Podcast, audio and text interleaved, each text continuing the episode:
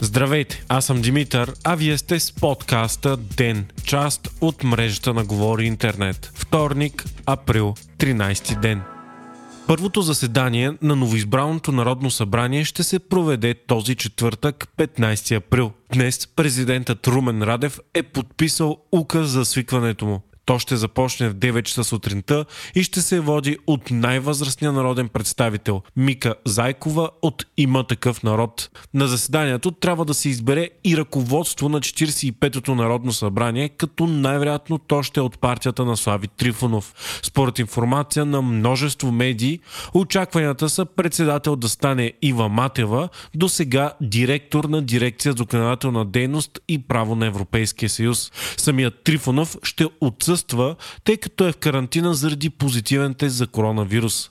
Очакванията са това Народно събрание да приеме промени в избирателния кодекс. Повечето партии са обявили, че ще подкрепят решаване на проблема на гласуването на карантинираните, въвеждане на дистанционно гласуване за българите в чужбина и други.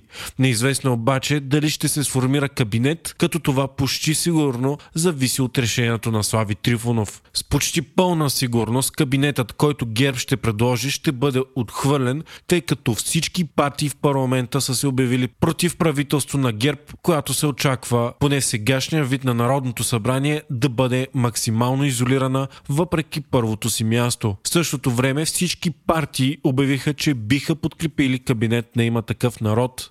От партията на Трифонов обаче запазват пълно мълчание и това дали въобще ще предложат правителство с мандата си за сега е неизвестно. Ако обаче има такъв народ не не предложат кабинет или той не бъде одобрен, президентът ще трябва да даде мандата на трета политическа сила. Ако и този мандат не се осъществи, следва назначаване на служебно правителство от страна на Румен Радев и насрочване на изваредни парламентарни избори най-вероятно през лятото.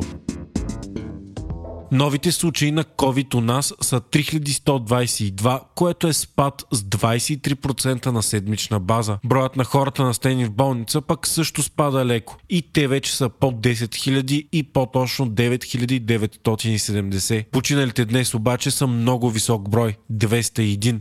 Всеки вторник смъртните случаи са повече от обикновено заради натрупаните незаписани случаи през уикенда. Поставените дози вакцини у нас пък вече са почти 580 а доказано излекуваните от вируса почти 290 хиляди. Междувременно, вакцината на Джонсън и Джонсън, която се очаква да пристигне за първ път у нас до дни, се сблъсква с нови проблеми.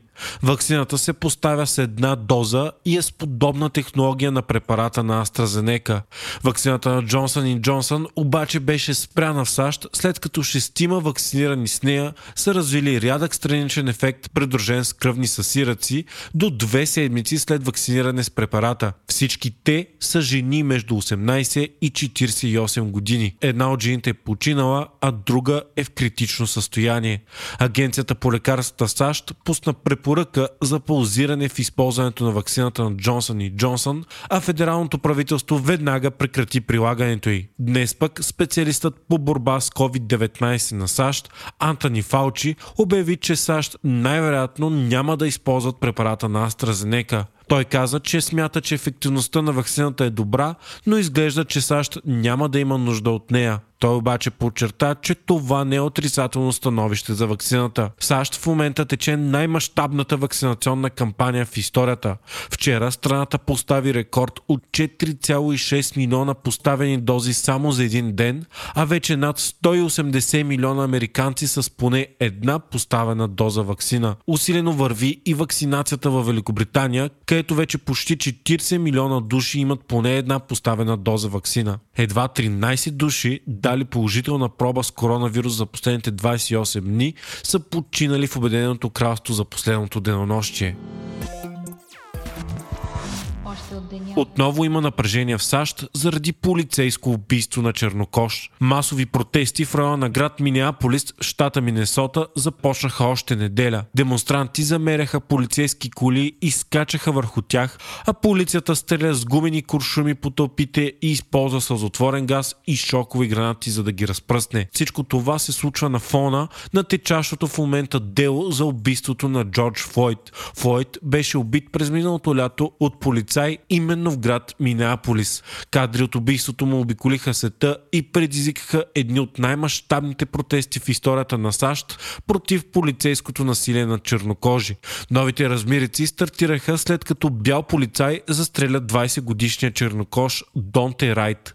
Полицаи са спрели Райт за нарушаване на пътните правила, като при проверката се оказало, че той има заповед за арест. При опит да бъде арестуван, Райт е оказал съпротива. Според официалната версия, бялата жена полицай Кимберли Потър по погрешка е стреляла по Райт вместо с електрическия си тизър с огнестрелното си оръжие и по този начин го убива.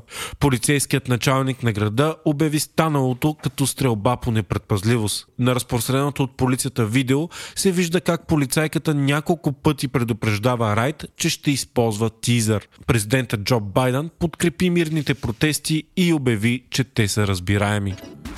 Япония планира да излее в морето повече от 1 милион тона вода от реакторите на ЕЦ Фукушима, аварирала при земетресението през 2011 година. Против решението се обявиха Южна Корея, Китай и местните рибари.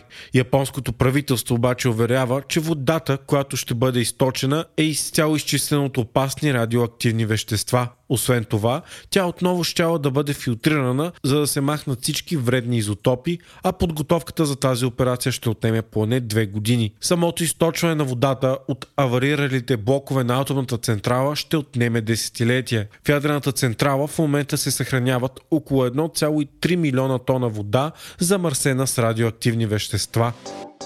Вие слушахте подкаста Ден, част от мрежата на Говори Интернет. Водещ бях аз, Димитър Панайотов, а аудиомонтажът направи Антон Велев.